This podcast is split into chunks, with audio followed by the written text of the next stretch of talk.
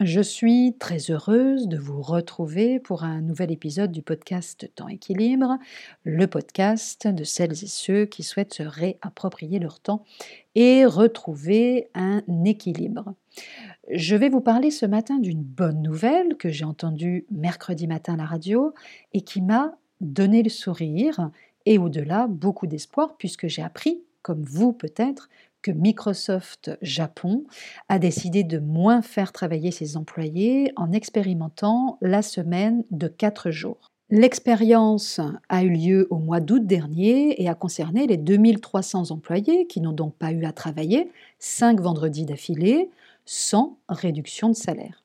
Une première au pays du Karoshi qui veut littéralement dire, hein, pour mémoire, mort par épuisement au travail. Alors un chiffre Selon un rapport qui date de 2016, un Japonais sur cinq risque de mourir au travail en raison d'un surmenage.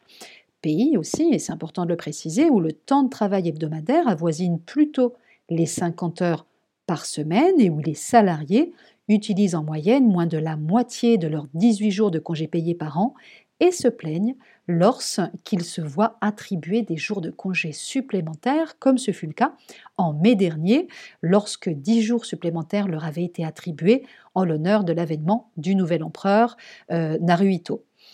Alors, Microsoft Japon a aussi euh, choisi de limiter les réunions de travail à 30 minutes, et c'est intéressant, et aussi à 5 participants maximum, et encourager les échanges en ligne plutôt que des rendez-vous physiques ou des euh, courriels, des emails, etc. Résultat, donc, une augmentation de la productivité de 40%. La productivité par salarié a bondi précisément de 39,9% en août sur un an, tandis que la consommation d'électricité a chuté de 23,1% et celle du papier d'impression de 58,7% selon donc la filiale Nippon du géant américain. Cette expérience intervient alors que le gouvernement japonais tente de promouvoir des modes de travail plus flexibles, comme le télétravail, le recours au temps partiel et à des horaires de bureau décalés pour éviter les heures de pointe dans les transports. Seul bémol, le géant américain n'envisage cependant pas de généraliser la pratique qui restait un test, mais il envisage de retenter l'expérience cet hiver, sans toutefois accorder un congé spécial cette fois-ci, les salariés devront utiliser leurs jours de congé existants. Donc les choses bougent, hein, malgré tout, au pays du soleil levant, ça reste euh, donc une bonne nouvelle et cette expérience, même si elle n'a duré qu'un mois, vient une fois de plus confirmer que travailler moins nous permet surtout de travailler mieux, en tous les cas plus efficacement.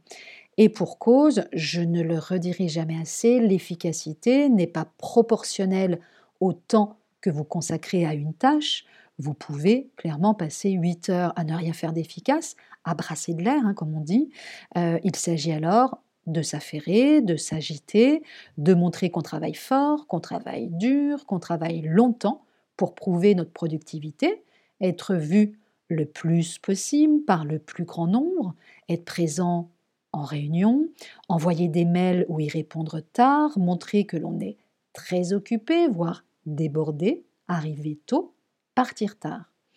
La culture du présentéisme, encore très présente dans les entreprises françaises, nous fait croire à tort que seul compte le nombre d'heures passées dans l'enceinte de l'entreprise. Plus nous arrivons tôt et partons tard, meilleurs travailleurs nous sommes, que l'on soit salarié ou indépendant d'ailleurs. Nous savons aujourd'hui qu'il n'en est rien, et cette euh, expérience justement euh, de Microsoft Japon le prouve, mais les stéréotypes ont la vie dure encore aujourd'hui et les réunions continuent à être programmées à 18h et les comités de direction en passant le mercredi.